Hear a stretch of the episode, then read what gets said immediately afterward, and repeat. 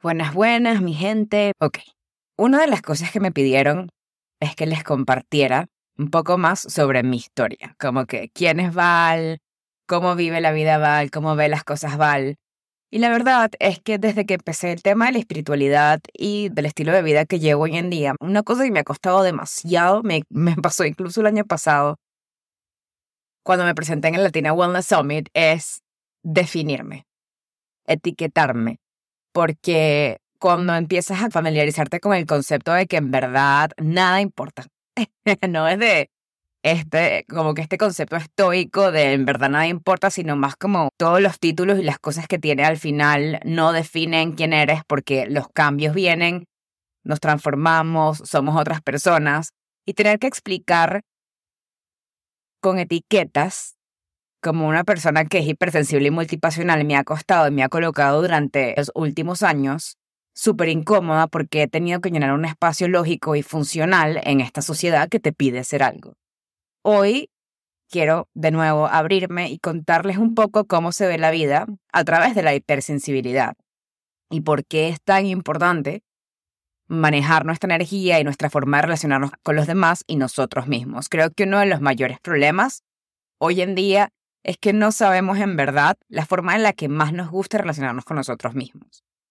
En 1996, Elaine Aron, psicóloga y autora, publicó un trabajo llamado Las personas altamente sensibles, a High Sensitive Person, que en inglés se conoce como HSP. El bloqueo mental y que el Spanglish. Ok, entonces, ella definió que las personas que son altamente sensibles son aquellas que tienen un sistema nervioso más fino y son mucho más susceptibles a estímulos sensoriales, emocionales y cognitivos.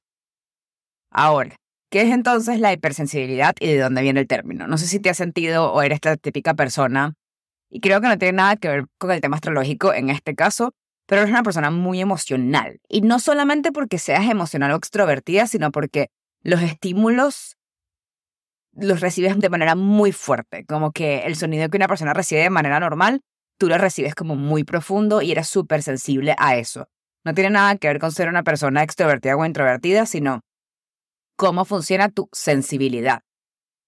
No sé si te ha pasado también que te sientes como que tonto o tonta por ver una película y llorar demasiado, o, o típico que eres esa persona en el grupo o en la familia que la otra gente le dice que no se le, no se le puede decir nada ni tocar porque son extremadamente sensibles. Y sí, la verdad es que sí. Ahora cuando les digan eso, ustedes muy orgullosos van a decir sí. Si hoy en día se sienten identificados con eso, o si como yo, eres una de esas personas que llora por todo, que se abruma por muchas cosas, que tiene que controlar como que ciertas cosas de su ambiente para sentirse como en sintonía, y en verdad quiero compartir algunas cosas contigo de mi camino que siento que también puede cambiar completamente tu percepción sobre el mundo y sobre lo que significa ser hipersensible. ¿Cómo opera la realidad de una persona hipersensible? La experiencia, mi experiencia en particular y la experiencia de una persona hipersensible es como un viaje a través de un parque temático cósmico literal, donde cada emoción, y ahorita me van a decir que bueno, ya está loca, pero la verdad es que cada emoción, cada sonido y cada matiz de color es más vibrante que el anterior. Y no es un parque que tiene montañas rusas naturales, es literalmente galaxias interestelares de intensidad. o como que soy una persona muy, muy intensa y vivo la vida a través de mi intensidad. La primera vez que me di cuenta de mi hipersensibilidad estaba en una fiesta y de repente sentí como si hubiera entrado en una película de ciencia ficción en donde todos hablaban en un tono más alto. No sé si les ha pasado. Me acuerdo cuando veía Nickelodeon, había una, como que una comiquita que se llamaba Rocket Power y siempre me llamó demasiado la atención porque en la comiquita como que el personaje hacía ruptura de la cuarta pared, para las personas que no sepan, la cuarta pared en el cine es como que cuando el personaje te ve directamente y te empieza a hablar y como que todo lo demás se calla y se queda en blanco y negro o baja el ruido o escuchan detalles de una película que o en una canción, cuando escuchan un detalle de los instrumentos de la canción. Yo siempre he sido una persona súper extrovertida, pero profundamente melancólica y esto es algo que siempre les digo. Me gustan mis espacios de soledad, de pausa y de introspección, ojo, después de muchísimo trabajo interno, Cuando aprendí a apreciar eso, me di cuenta de que tenía una forma muy particular de sentir y ver el mundo. Ahora, ¿cuáles son a nivel general las características de una persona que es hipersensible? Tienes la capacidad de perderte en tus entornos y tienes como unos bucles de profunda reflexión y eso te lleva a reflexionar o a procesar la información de manera mucho más, valga la redundancia, profunda o reflexiva. Pasas mucho tiempo pensando en experiencias y es muy fácil caer en la rumiación, literal. Hay una alta intensidad a los estímulos sensoriales, como les dije, por ejemplo, las luces muy intensas. Yo no soporto las luces en mi casa después de las nueve de la noche. Aparte que, ah, desde, o sea, como que, esto lo digo con base en la neurociencia y los estudios que han hecho últimamente, uno no debería exponerse a luz de techo intensas después de las 7 de la noche porque de hecho te recomiendan que veas el atardecer y con eso te vayas a dormir porque alteras demasiado tus horas de sueño. Incluso trabajar en la computadora hasta tarde, como que está comprobado a nivel científico que no es bueno porque abruma demasiado nuestros para irnos a dormir. Entonces yo detesto, detesto, detesto las luces fuertes, me encantan las velas, me encantan las luces como muy tiny, porque eso como que me prepara y me arrulla para irme a dormir y no me abruma demasiado.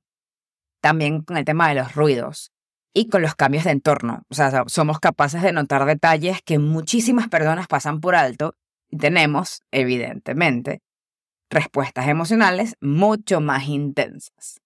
En mi cabeza hay muchas cosas que se ven a través de ese lente porque soy muy detallista, aparte que también somos personas muy empáticas y siempre sintonizamos de forma muy intensa con las emociones de los demás, incluso aunque no los conozcamos. Esto como que es otra cosa típica de las personas hipersensibles. Particularmente, aunque sea una persona a la que siempre le ha gustado estar rodeada de personas, desde que acepté cómo veo y siento el mundo y eh, cómo manejo la energía, encontré o como básicamente se creó la necesidad de cultivar espacios de soledad después de sentirme socialmente estimulada. Eso incrementó muchísimo, especialmente porque valoro mucho la tranquilidad y el espacio personal, aunque no siempre sé pedirlo. Las personas hipersensibles, y esto es algo normal, no, no, no somos hippies ni nada del estilo y no tienes que ser espiritual, pero tenemos una profunda conexión con la naturaleza, como que es esta llamada de poder hablar y tener una conversación con la naturaleza. La naturaleza está muy relacionada al arte, entonces hay una conexión especial también de apreciar la belleza estética y artística y a lo que a muchos les parece horrible o simplemente simple, pueden traer mucho consuelo y conexión creativa para nosotros, personas que somos hipersensibles. Y puede ser una mancha, pero I don't know why, eso nos trajo calma o nos hizo emocionarnos de alguna forma. El término como tal, ahora, ¿cómo vemos realmente el mundo? Piensen cuando están enfrente de una obra de arte que les haya quitado el aliento, o la escena de alguna película que siempre les traiga recuerdos muy vívidos, o la última vez que estaban high y sentían profundamente el ruido a su alrededor, o por ejemplo, bajaban en la ventana y escuchaban la brisa o las texturas de sentir una nueva tela de alguna prenda que se compraron en la piel. Bueno, tenemos una identidad sensorial elevada. Vemos los colores con mucha intensidad, los sabores muy intensos, las texturas específicas son más profundas, nuestras emociones nos sobrepasan de manera mucho más profunda y real y podemos conectarnos emocionalmente con las experiencias cotidianas de manera mucho más intensa. Cuando empecé el camino espiritual, de nuevo, llegué a pensar en algún momento que estaba un poquito loca. Toda mi vida se trató de no sentir demasiado, de turn it off porque tenía que hacer dinero y ser un adulto funcional. Y siempre caminaba como que en eggshells y en puntitas para no molestar a mi mamá. Y lo que no sabía era que estaba construyendo un molde en donde nunca realmente iba a poder encajar. Cuando descubrí la meditación y todo el tema del mindfulness, empecé un camino a través también del el movimiento, de la danza, ¿no? Todo se fue conectando. Empezó con yoga, después explorando música y mindfulness, sound healing, eh, breathwork, danza somática, y fue un camino en donde básicamente volví a conectar profundamente con esa sensación de hacer arte, usando el movimiento de mi propio cuerpo, mi respiración, mi mente, y prestándole atención a los detalles que antes ignoraba de mí misma y de los demás, incluso del mundo físico. Mi percepción sobre mi presencia en este universo fue mucho más intensa cuando acepté la naturaleza de mis emociones. Eso me hizo desarrollar una capacidad de empatizar con la historia de los demás de una manera mucho más humana y profunda. Ahora, ¿es lo mismo ser sensible que hipersensible? Mm. Maybe no. Vamos a dar un repaso de lo que les compartí anteriormente porque no es lo mismo ser sensible que hipersensible. Y esta es la forma en la que lo podemos identificar. Hay una línea muy delicada entre reaccionar desde el trauma, ¿ok? Desde todas esas creencias de nosotros mismos que viene del trauma y reaccionamos de forma muy sensible o no somos todo personal porque estamos trabajando y actuando a través del trauma y realmente sentir y ser una persona hipersensible. La primera diferencia es la intensidad de la respuesta emocional. La hipersensibilidad implica una intensidad emocional y sensorial que puede interferir con la vida cotidiana.